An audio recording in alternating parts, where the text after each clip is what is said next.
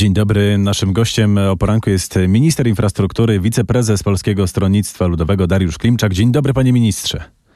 Dzień dobry, panie redaktorze, witam państwa. Koniec protestu transportowców czy zawieszenie? Zawieszenie i mam nadzieję docelowo koniec e, protestu. Będzie pan spokojnie spał 1 marca? Nie, tutaj nie ma mowy w ogóle o jakimkolwiek spokojnym śnie, ponieważ ten protest i kwestie, które były poruszane przez e, przewoźników są niezwykle skomplikowane, interdyscyplinarne, a tak naprawdę Ministerstwo Infrastruktury jest wspólnym mianownikiem, który musi zadbać w Ministerstwie Spraw Wewnętrznych, Zagranicznych, w Komisji Europejskiej, e, po stronie ukraińskiej i wielu innych obszarach funkcjonowania naszego państwa, tak jak Policja, Krajowa Administracja Skarbowa, o takie funkcjonowanie naszej e, branży transportowej, gdzie po prostu przedsiębiorcy będzie się opłacało robić ten biznes. Ale do tego czasu musi pan zrealizować obietnice dane protestującym, tak? No, e, protestujący wspólnie ze mną wypracowali te e, postulaty, pod którymi się podpisaliśmy.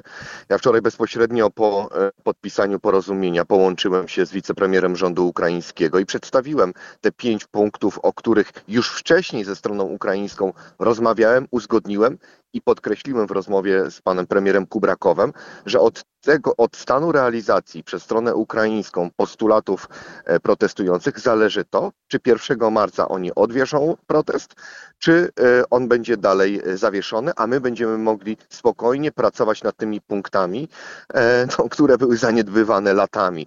No ale po stronie ukraińskiej widzi pan potencjał na współpracę?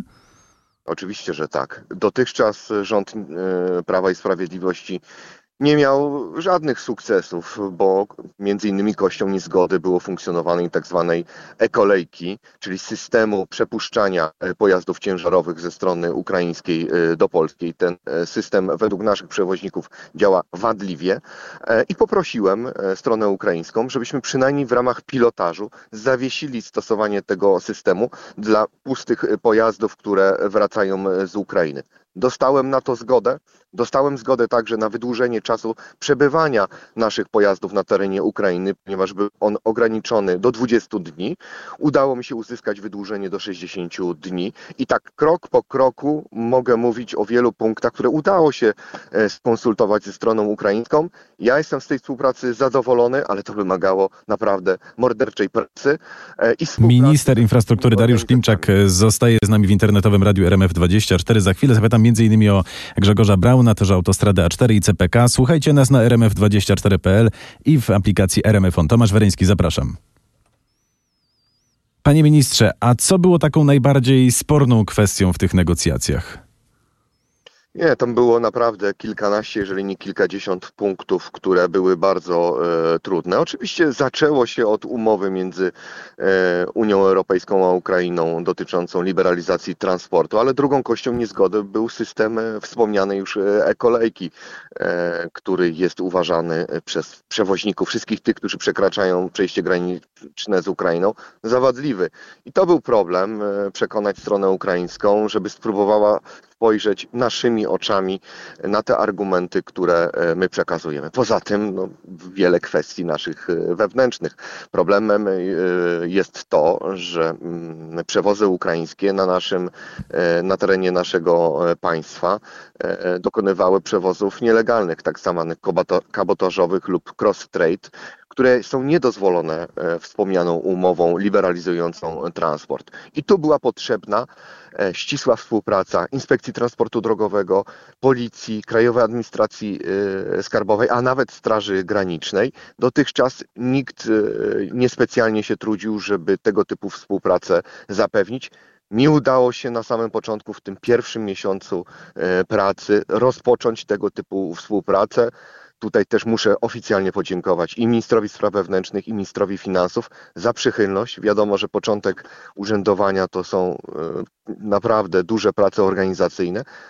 E, uwzględnili moje e, prośby i, i, i mam nadzieję, że ta współpraca nadal będzie dobrze wyglądała a przede wszystkim e, branża transportowa odczuje e, jej skutki. Panie ministrze, jest pytanie, czy za chwilę, no nie, wie pan, nie będzie jakiegoś problemu, że ustalenia ustaleniami, ale życie pójdzie swoim torem, no i znów będzie jakiś problem. Pytanie brzmi, czy, no, nie wiem, desygnuje pan kogoś, żeby tam po prostu pilnował porządku w tej sprawie?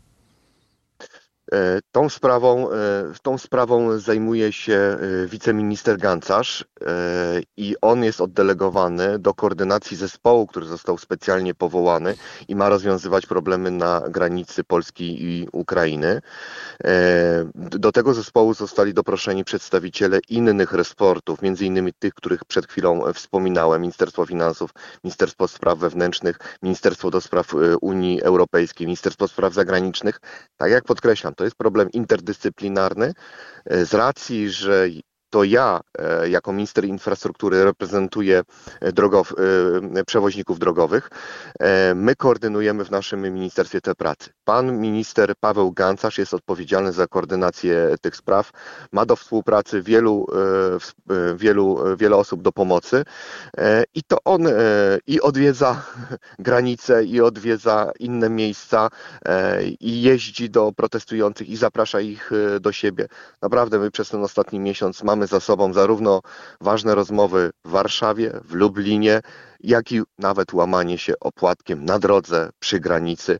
Wiele przeszliśmy ze sobą i to, co uważam za bardzo ważne, mamy zaufanie do siebie.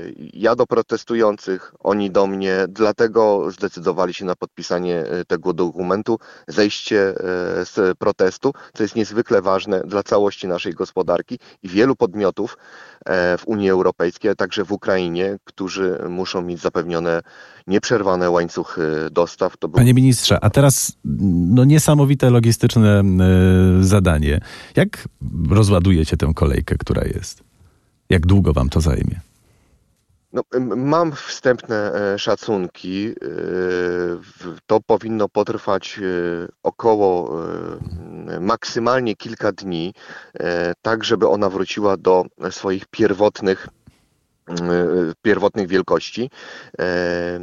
I, I, to też zależy, bo, bo, bo, nie chodzi tylko o e, stronę naszą polską, bo ja wczoraj ze stroną ukraińską rozmawiałem, jak szybko wyjdziemy z tego systemu ekolejki, gdzie była deklaracja na granicy Malchowice-Niżankowice, w jaki sposób Ukraina będzie rezygnowała z rejestracji w e, tak zwanej e, ekolejce. Mam także zapewnienie, akurat z tamtej strony był wiceminister infrastruktury, że cyklicznie będą wycofywane te e, pojazdy i nowe nie będą e, rejestrowane. Trudno nam oszacować to perfekcyjnie, dokładnie, ponieważ mamy do czynienia po raz pierwszy z tego typu sytuacją. To, o co ja zabiegam i proszę służby e, polskie, państwowe, to żeby ten proces trwał jak najszybciej. Panie ministrze, 6 listopada wszystko się zaczęło. Czy to musiało tyle trwać? Można było no, jakoś uniknąć tych olbrzymich kolejek na granicy? Ma pan rację. Wczoraj na konferencji prasowej sami przewoźnicy, którzy schodzą teraz z protestu, wskazywali, że najbardziej zmarnowanym czasem były te dwa tygodnie rządu tymczasowego. Wtedy sprawy nie posuwały się naprzód ani o milimetr. Natomiast e, w trakcie rozmów z protestującymi usłyszałem jasno, że od wielu lat e, były zaniedbania w stosunku do e, branży transportowej. E, I zaczęło się między innymi od kwestii związanej z e, pakietem mobilności, dyrektywą do spraw pracowników e, delegowanych, wprowadzeniem tak zwanego polskiego ładu. No, polski transport dostawał po tak zwanych czterech literach od bardzo dawna, nikt się tym nie interesował, wiele zaniedbań, no a teraz zostało. Panie ministrze, a kto ja na tym najwięcej stracił?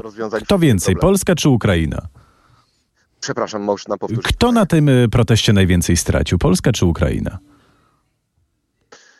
E, myślę, że, że 50 -50. są obopólne, e, bo tu nie chodzi tylko o e, tylko Ukrainę i o tylko o Polskę, ale mm, wiele obszarów gospodarki europejskiej, która wskazywała, że ten protest utrudnia prowadzenie działalności gospodarczej.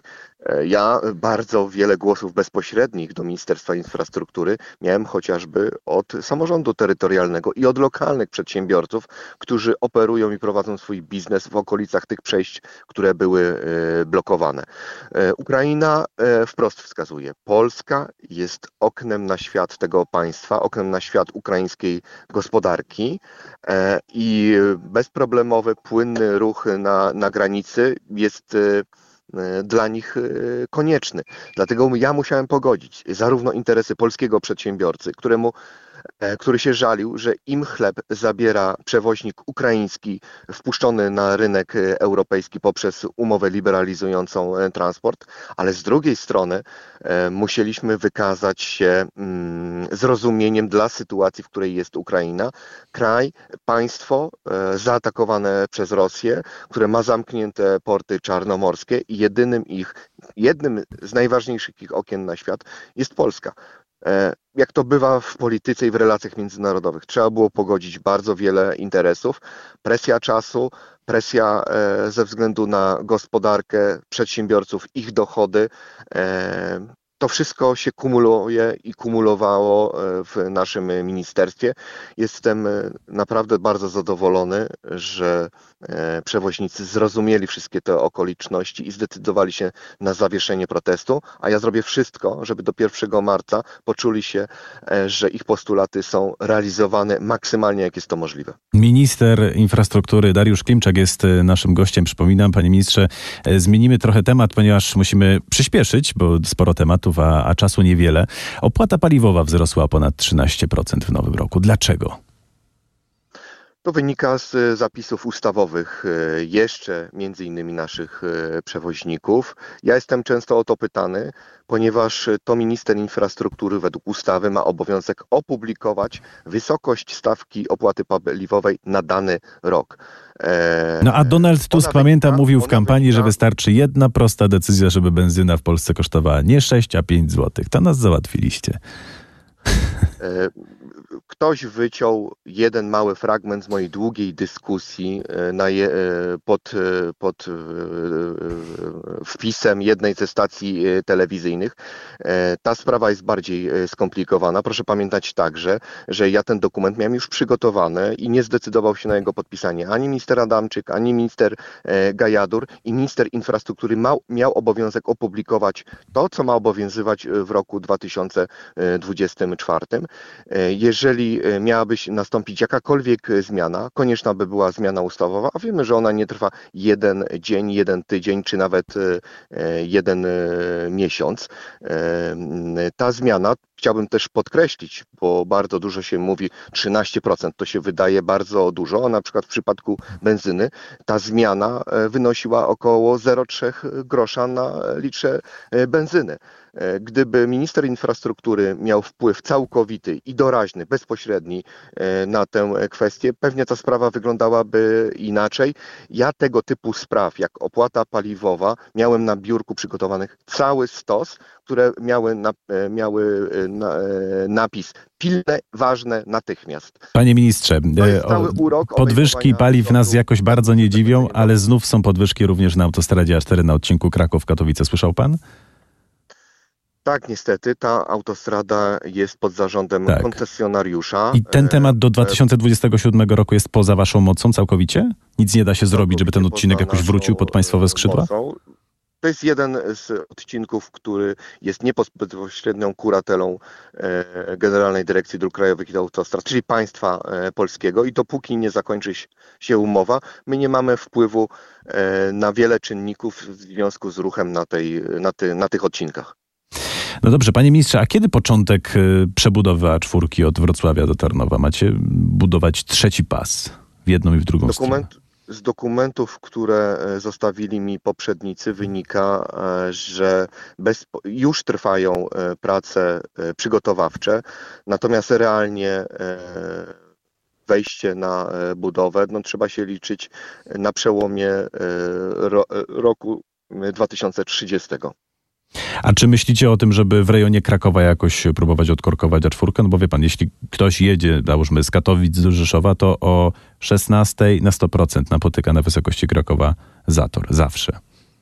Panie redaktorze, znam doskonale tę drogę. Studiowałem w Krakowie, mieszkam e, w województwie łódzkim i e, wiel, wiele razy przejeżdżam tamtędy i do Krakowa, i omijam Kraków, czy jadę w stronę e, Tarnowa, czy w stronę mhm. Zakopanego. Wiem, jaka jest tam e, sytuacja i proszę mi wierzyć, że nie tylko tam, ale w wielu innych miejscach, e, gdzie moi poprzednicy nie przewidzieli, ja nie mówię tylko o PiSie, ale wszyscy ci, którzy konstruowali te rozwiązania komunikacyjne, nie przewidzieli takiego natężenia ruchu i okoliczności, w których każdy, kto chce tamtędy przejechać, ma ogromne trudności. Co robić Trzeba zatem? rozwiązać innymi, y, y, innymi metodami komunikacyjnymi. Podobny problem jest na przykład y, w natężeniu ruchu na autostradzie między Łodzią i Warszawą. Tam realna prędkość poruszania jest 80 km na godzinę. I już dzisiaj wiem, że e, jeżeli nie e, zmniejszymy tam ruchu, na przykład poprzez skierowanie ruchu z Wrocławia poprzez łącznik Łódź Południe Tomaszów Mazowiecki na drogę S8 e, do Warszawy, nie osiągniemy żadnego rezultatu. Dopiero wtedy będzie można myśleć o kolejnych e, pasach, ewentualnie o kolejnych zjazdach, bo każdy z miejscowości, która znajduje się e, przy autostradzie, boryka się z trudnościami w, w, w godzinach, w których jest największe natężenie ruchu, z korkami. Intensywnie na tym e, pracuję. E, Dlatego zdecydowałem się objąć e, tę funkcję i właśnie ten resort, bo ja także jako zwykły e, użytkownik dróg, uczestnik ruchu, mam dość wiecznych korków, na które nikt nie reaguje. Na pewno będę chciał na, na tę sprawę mieć duży wpływ i maksymalnie szybki. Panie ministrze, dosłownie ostatnie pytanie, bo obiecaliśmy, że skończymy troszeczkę wcześniej. Skasujecie CPK? To jest decyzja specjalnego pełnomocnika rządu, który. Czyli tu nie ma decyzji jeszcze. Tu, nie, nie, to, nie jest moja decyzja, ponieważ pan minister Lasek e, pracuje w zupełnie innym ministerstwie. Nasi poprzednicy wszystko całkowicie pomieszali. Nie wiem, czy pan redaktor uwierzy, ale jeżeli chodzi o kolej, ona znajduje się w czterech różnych e, obszarach e, administracji. Minister infrastruktury, wiceprezes PSL Dariusz Klimczak był naszym gościem. Dziękujemy serdecznie, kładziemy się nisko. Do usłyszenia. Dziękuję, pozdrawiam.